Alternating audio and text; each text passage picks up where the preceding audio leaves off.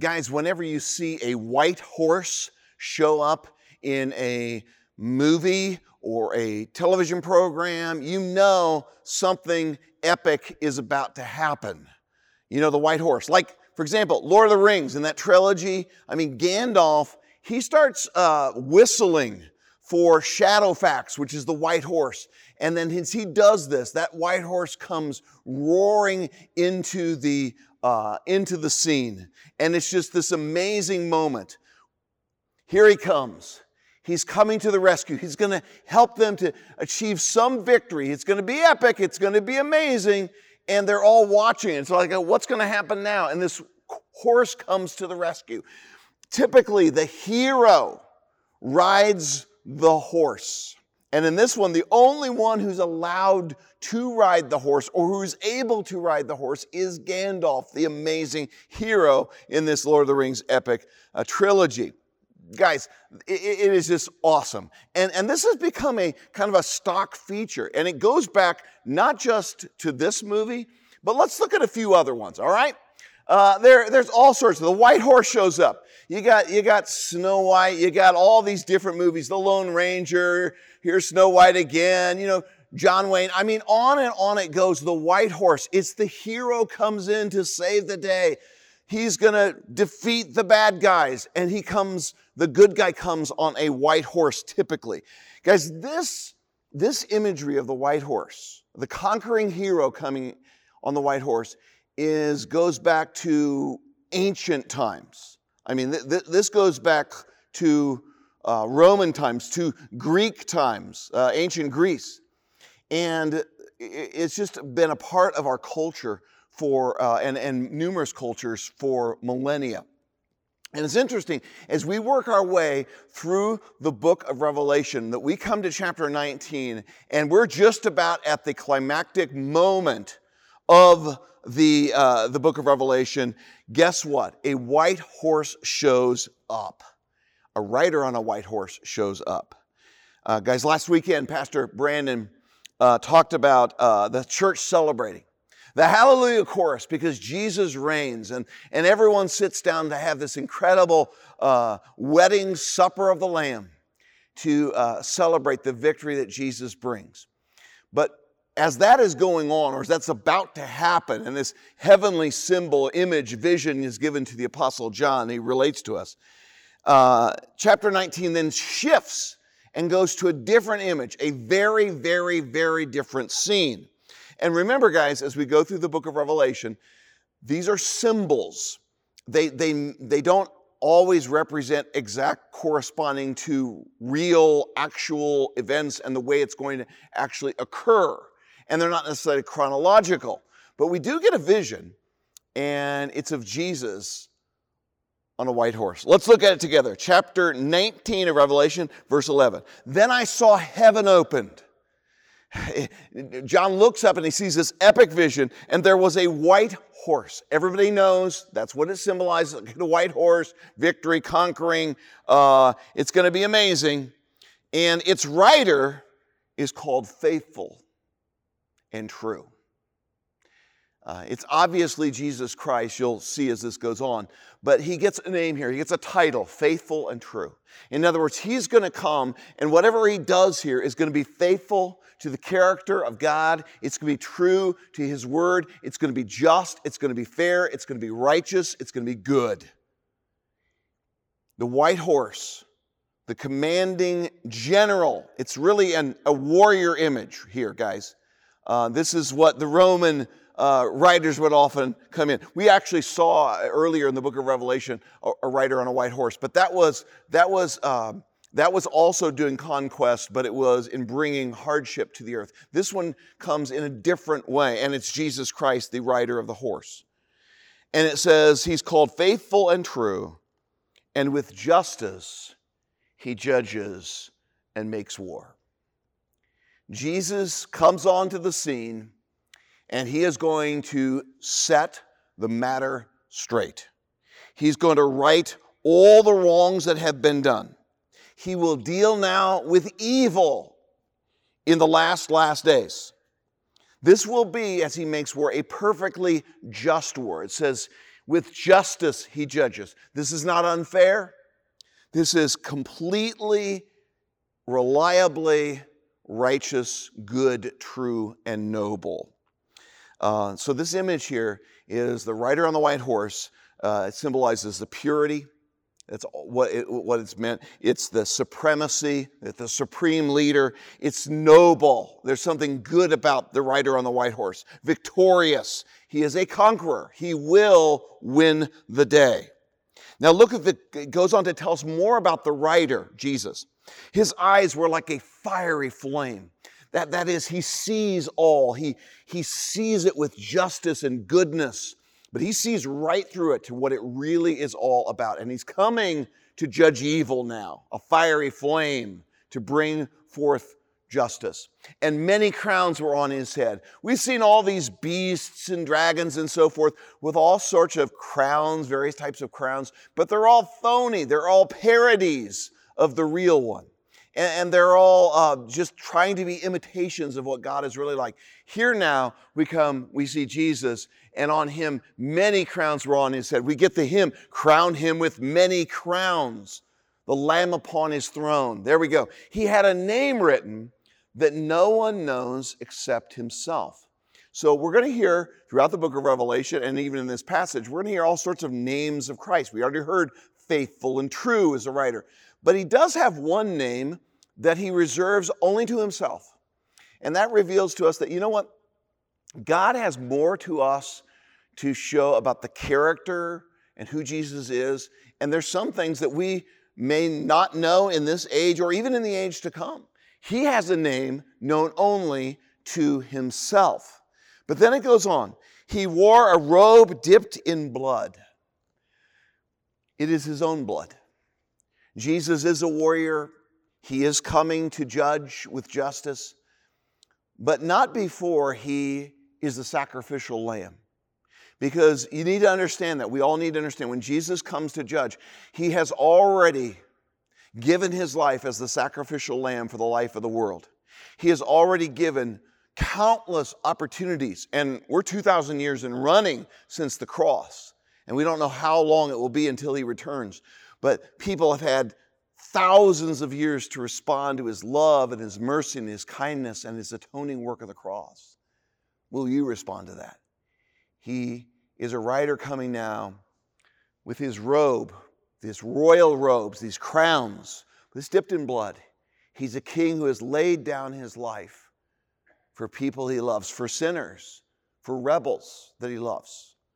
But now that day of, of mercy and opportunity is drawing to a close.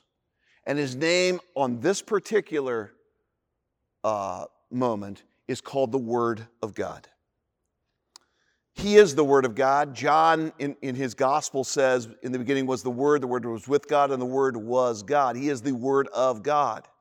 He is the living Word of God. He is the incarnate Word of God. He speaks truth.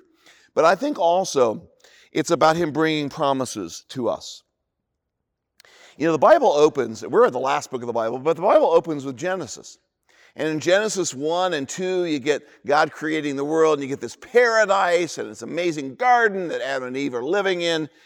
And it's just it's this serene, amazing environment that they're in, and they're walking with God. They have a personal, close friendship and a relationship with their Creator, with the living God. And it all seems to be going great. And then Genesis 3 opens, and suddenly there's a serpent, dragon, if you will.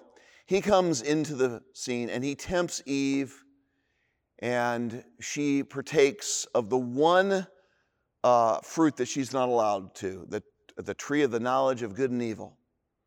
And then she takes that, she gives it to Adam, he partakes, and now suddenly they have experienced evil, Satan's evil, and their own evil by partaking. And, and, and, and in the very beginning, Satan asks Eve, Did God really say and he questions the command of God. That's really the essence of his whole tactics is to question the word of God, to throw it into doubt, to, to question his goodness, his justice, his kindness, and his love. But when that, uh, when that happened, and the fall of humanity occurred, there was a promise given right after the fall of, of Adam and Eve. And I want to read it to you. It's in Genesis 3 15. And, he, and God brings all these uh, promises and also uh, pronouncements of curses upon uh, the earth and Satan and, and, and humanity because of sin. But then he makes a promise in Genesis 3:15. To the serpent he says, Satan, I will put hostility between you and the woman and between your offspring and her offspring. Offspring being the seed, the descendant, the promised deliverer who will come someday. That is the Messiah, that is the Christ, that is Jesus who will come someday. He will strike your head, he will destroy you, and you will strike his heel. You'll try your best, but he will destroy you. And so there's a promise given in Genesis 3:15 of a deliverer who will one day destroy evil that has happened way back in Genesis. And now the one called the Word of God has arrived on the scene. Heaven opens, the rider on the white horse comes, and he's going to deal with evil. Once Jesus came uh, with great humility in Bethlehem and uh, in, in, as a shepherd, as the Lamb of God. Now he comes, a rider on a white horse, and he is going to conquer. You know, I think in American, uh, oftentimes in American Christianity, we have basically two images of Jesus. One image, somebody said, was Jesus at Christmas. He's the baby, you know, the harmless little, cute little baby born at Bethlehem. Very humble, very harmless. And then our other picture of Jesus is kind of the, the, the guy with kind of somehow we've, we've managed him to get kind of feathered hair, stroked back, and he's kind of cool and he's, he's very kind and, and he's very loving. And, and of course, Jesus is kind and he is loving. But those images are pretty much the only ones we know. Uh, but you know what? The scripture here comes with a different image. It's Jesus riding on a white horse.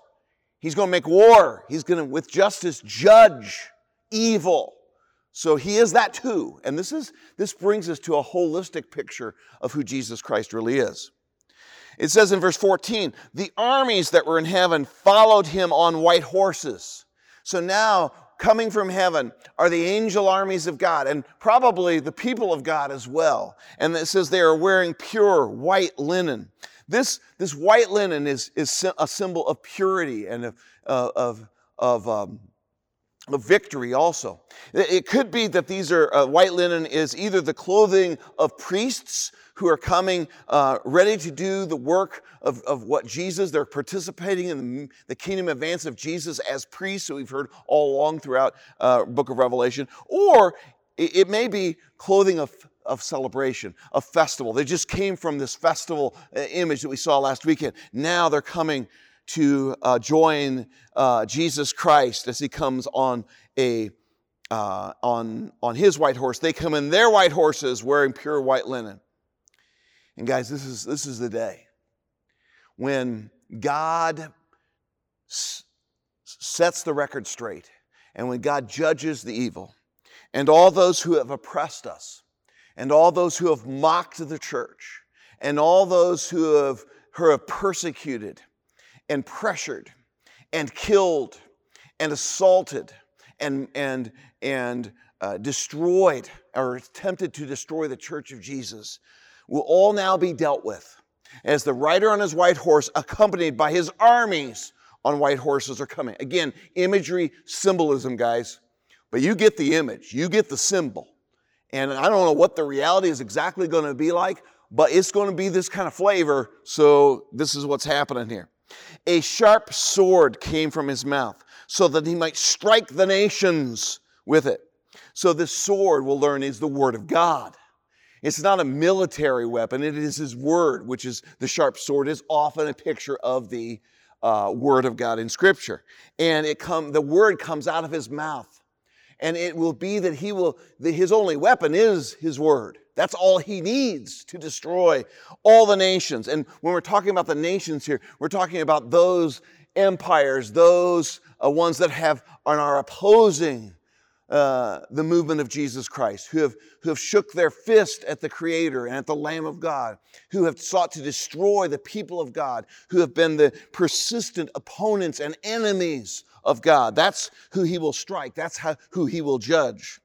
And it says He will rule them with an iron rod. This iron rod has strength. It's not tyranny, it's strength, it's stability, it's justice, but it is power. It's an iron rod. It's, it's the shepherd's club that is able to, to, to keep this in line and to do what is necessary to bring about justice. That's what he's going to do. You know, I was reading a, a book this week um, by a guy named Craig Koester, Revelation and the End of All Things. I just want to share it with you.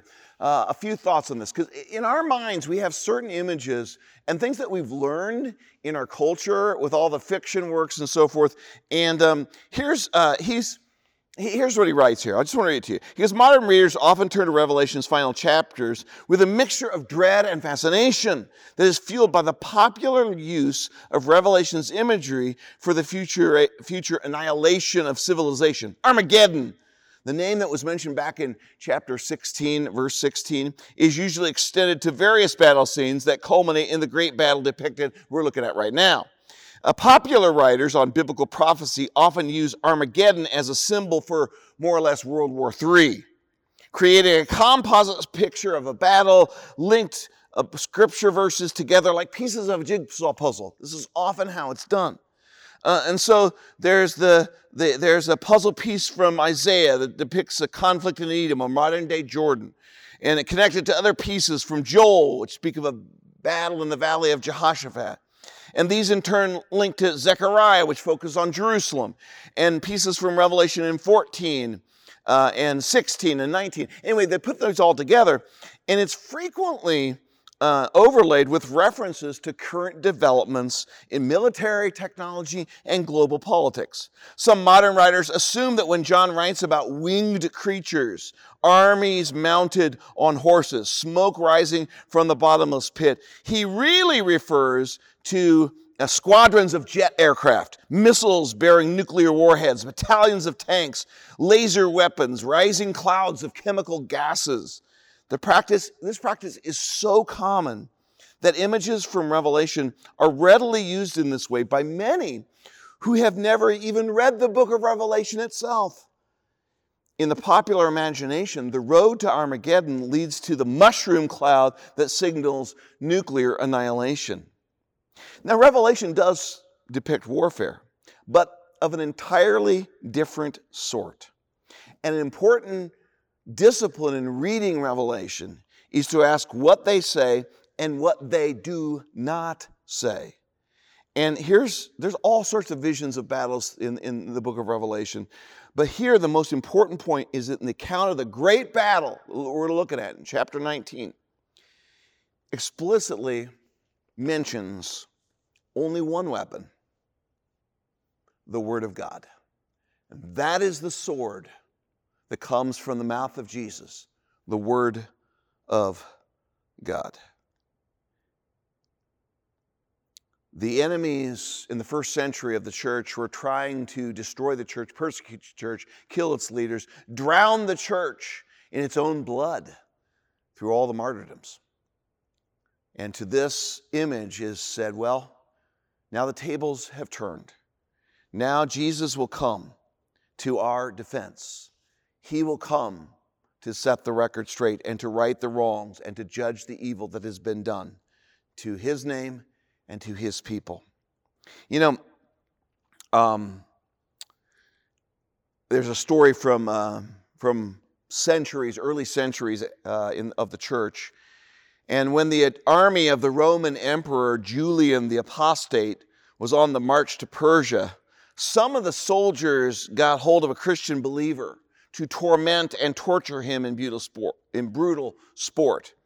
And after they wearied of it, they looked into his eyes and said to the helpless victim, with infinite scorn in their voices, Where now is your carpenter God?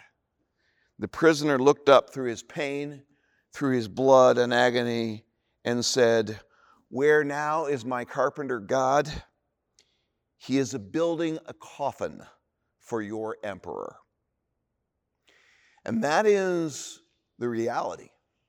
Jesus reigns and will judge all those who have opposed him and his church. Now, a lot of believers thought that would come in the first century. They were expecting the Messiah to set the record straight and to rule and reign in that way. But that way, that's still awaiting his second coming. Um, but look what it says of Jesus. He will also trample the winepress of the fierce anger of God the Almighty. We saw this earlier in chapter 14. The winepress of the wrath of God. And it says here, and he has a name written on his robe and on his thigh, which is normally on the robe, on the thigh, is where the, uh, the general or the soldier would hold his weapon, his sword would be there. And on that, in the place of that sword, where that would normally be kept, he has his name written, and that is King of Kings and Lord of Lords. You know, throughout the ages, people have asked when they see all the evil in the world, why doesn't God just destroy the evil? We don't know all the reasons for his timing and for his in his wisdom why he does what he does. But here is this, why doesn't God just destroy the devil? And the answer, of course, is God will destroy the devil. It's not a question of if, but when. And so here's the first point we come to today, and that is that King Jesus is completely just in all of his judgment against sin and evil and all the misery and pain that has been brought because of it. He is absolutely, completely just, and he is overwhelmingly powerful. There is no power on earth, nowhere in the universe, that can overcome and conquer Jesus. He is unconquerable. He cannot be defeated. And now he's coming. And that day is coming for us. That day will arrive in God's perfect hour. No one knows the day nor the hour, but Jesus promises us that that will happen. And he will destroy an evil, and he will confront the persecutors, and he will judge the nations. That's a promise. It's a sobering reality. But then uh, you, you, think about this now. Now we get a, we've got a picture of the one who is to come in his conquering uh, justice, King Jesus. But now we move from who he is, King Jesus, to what the battle looks like. Now, back in chapter 16, verse 16, we got this little statement that the kings assembled at this the, the a place called Armageddon. And um, guys, uh, I want to show you a picture uh, of, of, of this. This is in the plain of Megiddo. Megiddo, okay? And Bible scholars are, are, you know, have a lot of conversations about what exactly and where is Armageddon. Literally, the word Armageddon means Mount Megiddo. The only challenge with Mount Megiddo is that there is no such thing. There is no mountain called Megiddo. There is no mountain uh, in Megiddo. And, and at the time of John's writing uh, in the first century, Megiddo did not even exist as a community. However, the plain of Megiddo, and there's a small hill there called a tell or hill of Megiddo. It's only about 200 feet high, so that's not really Mount Megiddo. But in the plain of Megiddo, numerous, numerous biblical battles have been fought. I've been there. And uh, when you look out, when you stand there and you see the, the plain of Megiddo before you, you feel, I felt like I was kind of in the Super Bowl of, of, of battles. I mean, this is like the battle place. Napoleon, when he uh, came to this place, uh, much, much later than the biblical um, uh, events, uh, he said it's the most perfect place on earth for a battle to occur. And I don't know exactly how it's all going to come down and whether it's referring to an actual physical place or it's more the concept of the ultimate battle that is to come, whether it refers to this geographical location. I don't know. But I'm telling you, when you go there, you get it. It's like this is a battle place. And, and so I think what chapter 19 now is doing us is ta- doing is here is taking that concept of chapter 16 and pulling it into chapter 19, that Armageddon, that kind of final battle. And the, the crazy thing is, we have all these ideas of what uh, this battle is going to look like, and it's been popularized in books and and um, and movies, countless ones, Christian and non-Christian, right? And what is it actually like? And the, the bowls are poured forth. What, what is this actually all like? Well, let's, let's look um, at what, what the Word of God says here. And, and guys, I, I need to tell you ahead of time uh, this is pretty sobering. Um, it, you know, there was the marriage supper of the Lamb. Uh, in uh, last weekend we looked at in the first part of chapter 19. Well, now we get to a different supper, and it's it's pretty uh, sobering. Verse 17. Then I saw an angel standing in the sun, messenger of God, high in the sky, and he called out in a loud voice, saying to all the birds flying high over, overhead, Come, the vultures, they're, they're circling. Come, gather together for the great supper of God. This is the day for a great supper of God. What, what's coming? So that, verse 18, you may eat the flesh of kings, the flesh of military commanders, the flesh of the mighty, the flesh of horses and of their riders, and the flesh of everyone, both free and slave, small and great, all the enemies of God. There's going to be a feast for the vultures. This is very sobering and, and extremely violent and also um, kind of epic imagery. In other words, this isn't going to be a, a battle where there's like bloodshed on both sides. This is going to be a very one sided battle in which the enemies of God will be utterly and totally defeated by the rider on the white horse, Jesus. Get out your knives and forks, vultures, and get ready for the great supper of God, because you're going to have a lot of corpses to feast upon.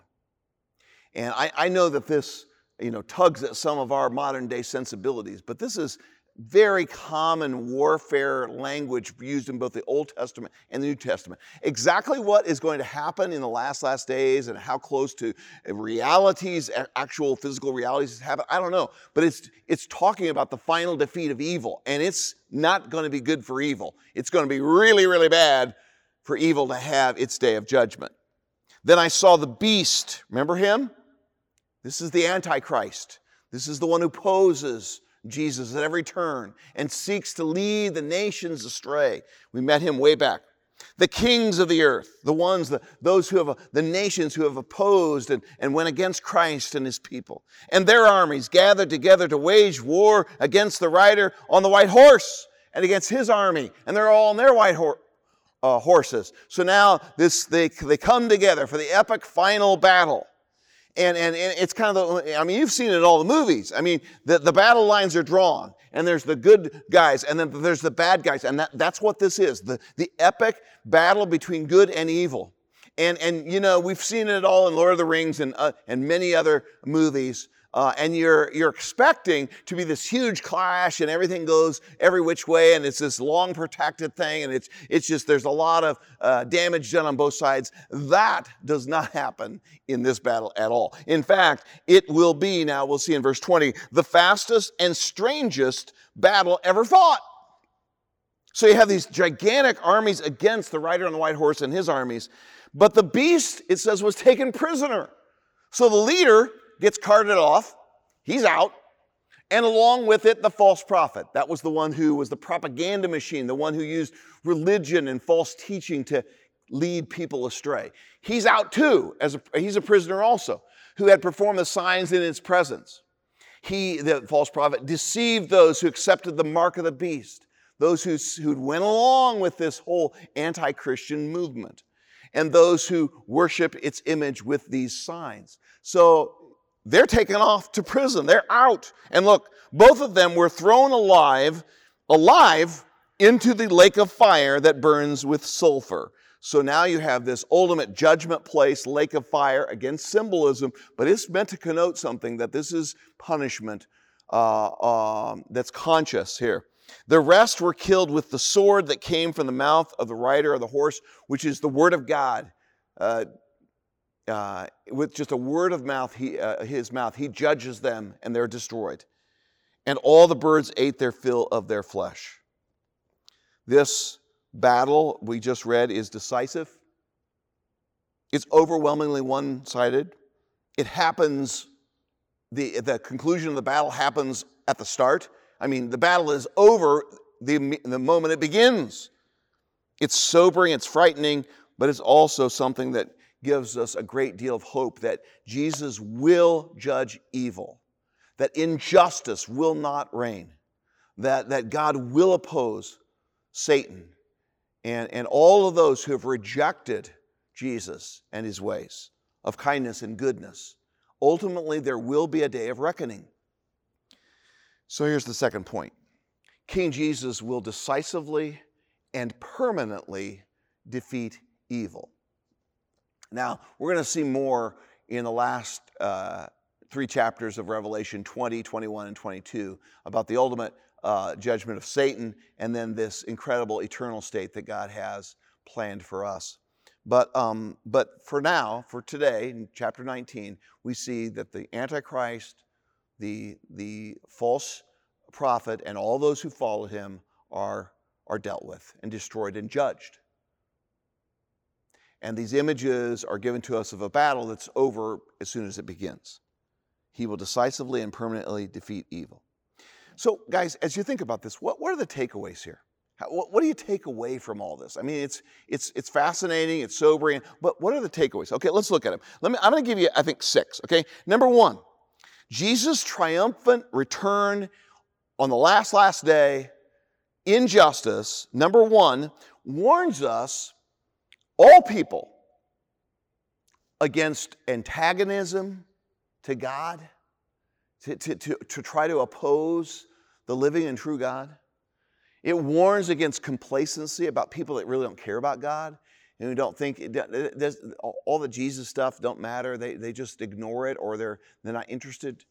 The temptations, it warns all of us against not being pulled into the wrong side of the battle because it's a losing battle if you're with uh, those opposed to Jesus. And it warns us against deception.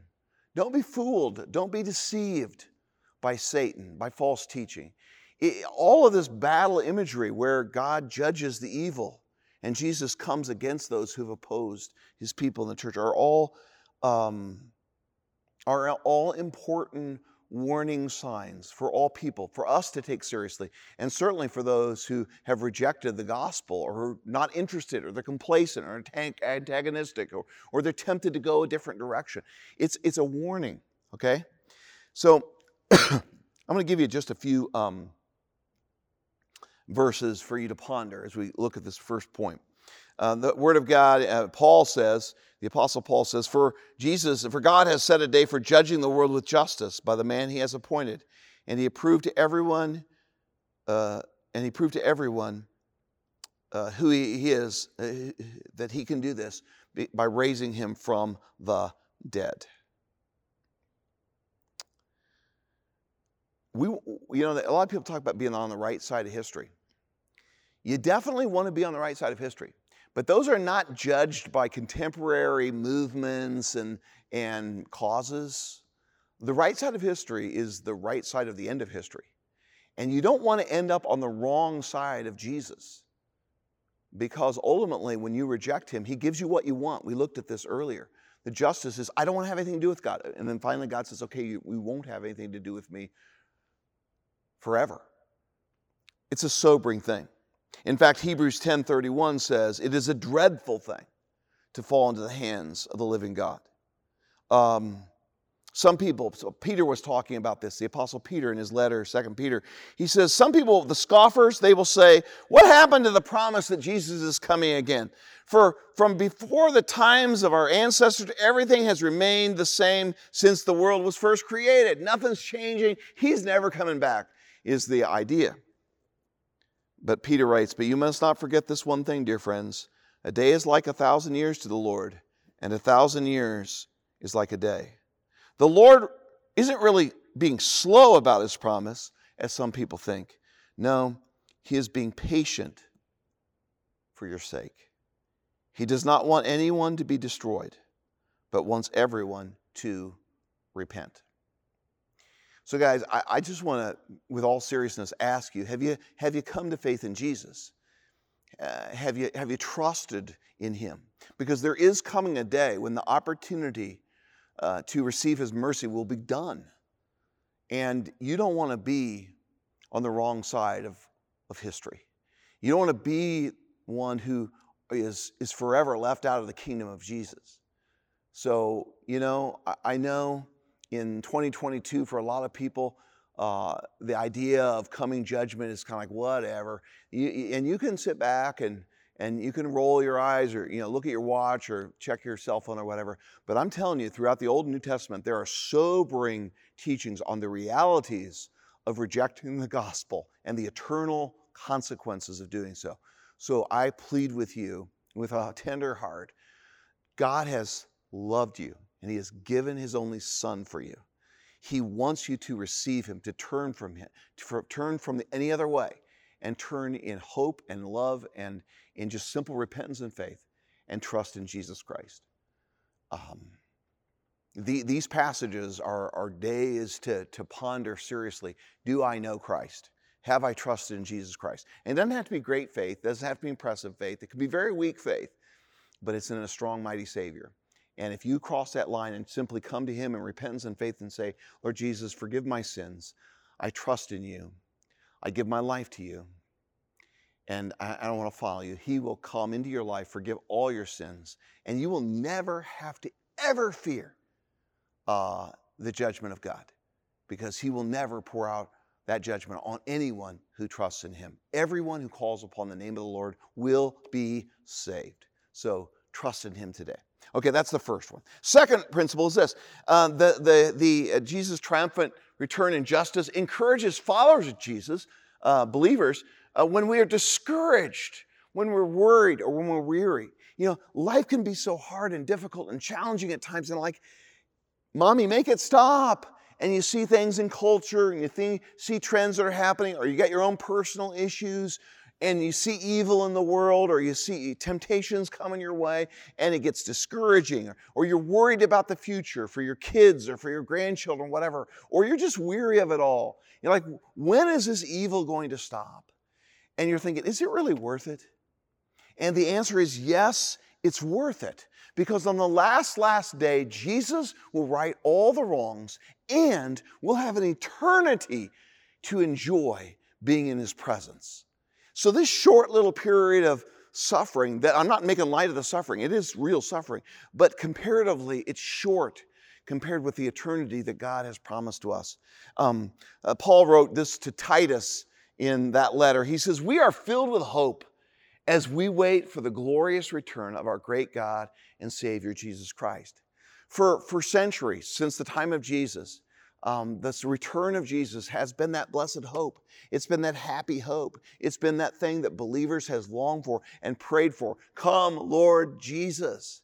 And I hope today that you will think more deeply in the coming week and month and year and for the rest of your life about the second coming of Jesus. Because once you begin to have the second coming of Jesus Christ in your mind, the return of the King in your mind, it sets everything else in perspective. And when you forget about the return of Jesus, or when it's obscured, or it's in the back, it's in the on the back burner, and it's no longer a present daily reality and prayer for you, you can get overwhelmed, worried, discouraged about everyday matters. And yeah, there are real challenges, but you got to keep the hope of Jesus always on the front burner and the return of Jesus and his promises right there, in, right in front of you all the time. Um, uh, thirdly, uh, the third thing that we learn here is that uh, the, the Jesus' triumphant return justice calls us to pray wisely. Um, the Apostle Peter, and I'll look at a number of verses he wrote. Um, he says, The end of the world is coming soon. The end of all things is near.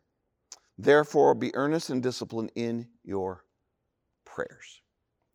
You know, um, knowing that Jesus is coming back and that we don't know the day nor the hour nor how long we have on this earth calls us to be on our knees, calls us to be in touch with God, calls us to seek Him daily. We want to live our lives to the fullest and to the greatest because we don't have forever. So we say, let's stay in close contact with God. And guys, I have said to you over and over again, let us be ones who pray for spiritual renewal in the church and for spiritual revival in our community and across our land and world so that many, many people will come to know Jesus Christ and that we ourselves will walk with him in integrity and in love and in joy all the days of our lives that he gives to us. Fourth takeaway is that Jesus' triumphant return in justice allows us to love deeply and forgive those who've wronged us. You see, he goes on after that verse I just read. He says, Most important of all, since the end of all things is near, continue to show deep love for each other. Life's too short to just hold grudges. Life's too short to, to, to be self centered. Life's too short to think it's all about you. Instead, make life this, this incredible opportunity to love the people around you deeply and not to hold grudges, but to forgive freely. For love covers over a multitude of sins. You see, knowing that Jesus will one day deal with all the sins that have been committed, that he will make right all the evil that's been done to you or to me, that he will set it all straight, gives me the freedom to be able to forgive people. Gives you that freedom too. Because no longer do you be, have to be the one who needs to bring justice to people. Instead, you trust in a God who says, Vengeance is mine, I'll repay. Don't worry, I'll take care of things. It will be just in the end. So that's just something incredibly important to remember. Um, here's another one uh, uh, Jesus' triumphant return in justice, number five, motivates us to do good works and to share the good news. Yeah, guys. Peter goes on. The end of all things is near. Therefore, welcome people into your lives and don't grumble about it. Literal translation offer hospitality means be, be a, someone who loves new people and welcomes them into your life. So have people over for dinner, get to know your neighbors, and don't grumble about how hard it is. Say, hey, I love doing this. Love the people around you. Not only the believers around you, but all the people around you. The days are short. You don't know how long. It's so easy to get on a treadmill of just, uh, you know, getting into patterns where we don't welcome people into our lives, where we just go to work and forget about the people around us, and we put our head down and we don't realize the opportunities around, around us. And that time is short, guys.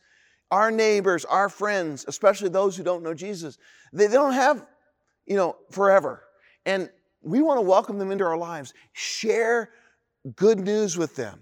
Be ones who deliver uh, grace and mercy and kindness and compassion and truth to them and also to share the good news of the gospel with them. And last principle is this um, Jesus' triumphant return in justice moves us to serve, serve for the advancement of his kingdom, for the advance of his kingdom. We get after it. Peter says this way God, at the end of all things is near. God has given each of you a gift from his great variety of spiritual gifts. Use them. Use whatever God's given to you gifts, abilities, resources, whatever to serve one another, to, to love the people in your life, to serve the church, to serve one another, the people of God. Do it, he says, with all the strength and energy that God supplies. If you don't do it in his strength, you'll burn out doing it because you'll be doing it in your own strength. But do it in his strength. Then everything you do, if you serve, and maybe you've been sitting the bench of volunteering in the life of the church, maybe now is the time to get in the game and serve and volunteer and, and make an impact and make a difference. There's certainly lots of opportunities. Then everything you do will bring glory to God through Jesus Christ. All glory and power to him forever and ever. Amen. That's the cherry on top of the sundae. That's what makes it all worth it. Because in the end, all the glory goes to Jesus, who saved us, who loved us, who will, uh, who will so bless us for all of eternity. A never-ending uh, experience of the love and mercy of God. That's what we, He has planned for us. All the glory belongs to Him. He deserves it. And everything we can serve and every way that we can make an effort to make a difference to advance His kingdom is what we're all about. Um, guys, I want to end today with just a, a, a quick uh, story. Um, a friend of mine named Phil Callaway, he's an author, uh, Christian leader in Canada. He talked about a day when he, he and his wife were um, in Hawaii, actually, and um, and he just related this unusual happening. He says, Back in our room, we were enjoying a lazy breakfast when suddenly the world goes crazier than a cage full of monkeys. At precisely 8.07 a.m., it's a few years back, a, a zillion cell phones buzz and a message flashes on screen. Here it is 8.08, Saturday, January 13th, a few years back. Uh, emergency alert, ballistic missile, threat inbound to Hawaii. Seek immediate shelter. This is not a drill.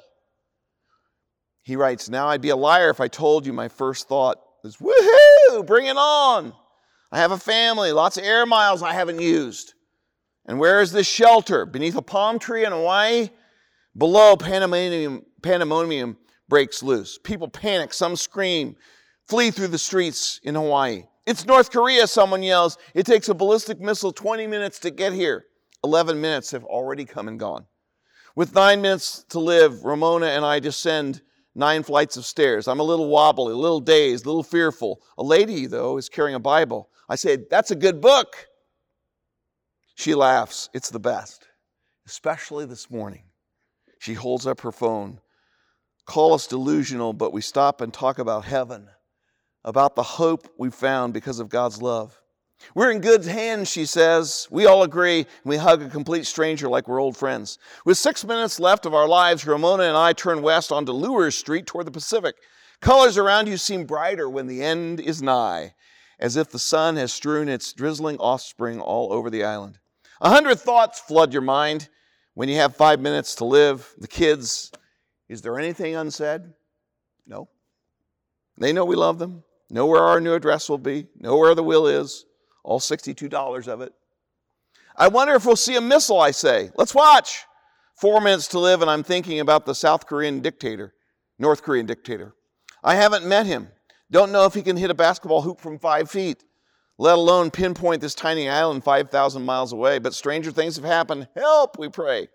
Three minutes left to live, and a man stops us. He's furious at politicians.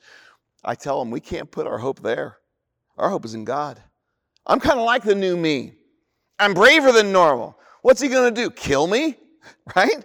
With two minutes left, it's important to know that your worldview works. I'm happy to report that Christianity does. I'm a little jittery, but there's a peace I cannot explain. For many, fear reigns. One lifts a manhole cover and pushes a child below. Tearful goodbyes are said. Underground parking lots are filled. There's no place to hide, someone says, no refuge. And something clicks, a verse learned in childhood. I hold my hand's wife and tell her, God is our refuge and strength, a very present help in trouble. Therefore, we will not fear, though the earth gives way and the mountains fall into the heart of the sea. One minute left to live, and we are laughing. There are the mountains, there's the sea, there's not much else around here. I'm, my watch says time's up. I pause. We're still here, I say. Shoot, says Ramona. We are laughing again. Most of her family is in heaven now. There are days she'd love to join them, but today isn't going to be that day. It takes a whopping 38 minutes for authorities to issue a retraction. Someone hit the wrong button. Oops. How prominent is this button? Did they hire a bit of a joker? What if his eyesight wasn't up to par? Maybe he pushed the button thinking it said, go for lunch, when it said, go for launch. It's too early to go for launch. So we continue our walk along Waikiki Beach. It's the emptiest we've seen it, but people are beginning to return. I want to yell, Don't go back to the way you were. I want to yell, You have one life to live, one story to tell. Write it well. Half an hour, this beach was crammed with people who are told how to look young, eat right, be healthy, stay buff. We cling to this planet for dear life, forgetting that it might just end a whole lot sooner than we think. Life is transitory. Those who make the most of it have faced the fact that this is not the land of the living, it is the land of the dying. Perhaps we all need a little missile scare once in a while. We'd be a little more aware that we're not here long, a little more prepared to make today count, to live for something that will outlast us. At 10 a.m., another message flashes on my device. You okay? James has been watching the news. Yep, I reply, but believe me, it's been a blast. Father in heaven, we know that ultimate history, the last day of history, will not end that way. It will end with a rider on a white horse. The symbolism that we've seen here of ultimate victory of our Lord Jesus Christ. And one day, all of us who have trusted in you will live in a world where there is no Satan, where there is no evil, where there is no sorrow or pain or death. Lord Jesus, come. Please come. We want to live with you. And in the meantime, for however long you give us, help us to walk in a way that's worthy of the uh, incredible eternal calling that we've received. Help us to be busy about forgiving others, loving others, telling others the good news and help us to be ones who, on the day of your return, will be found faithful. That's our prayer. We love you, Lord. And everybody agreed and said, Amen.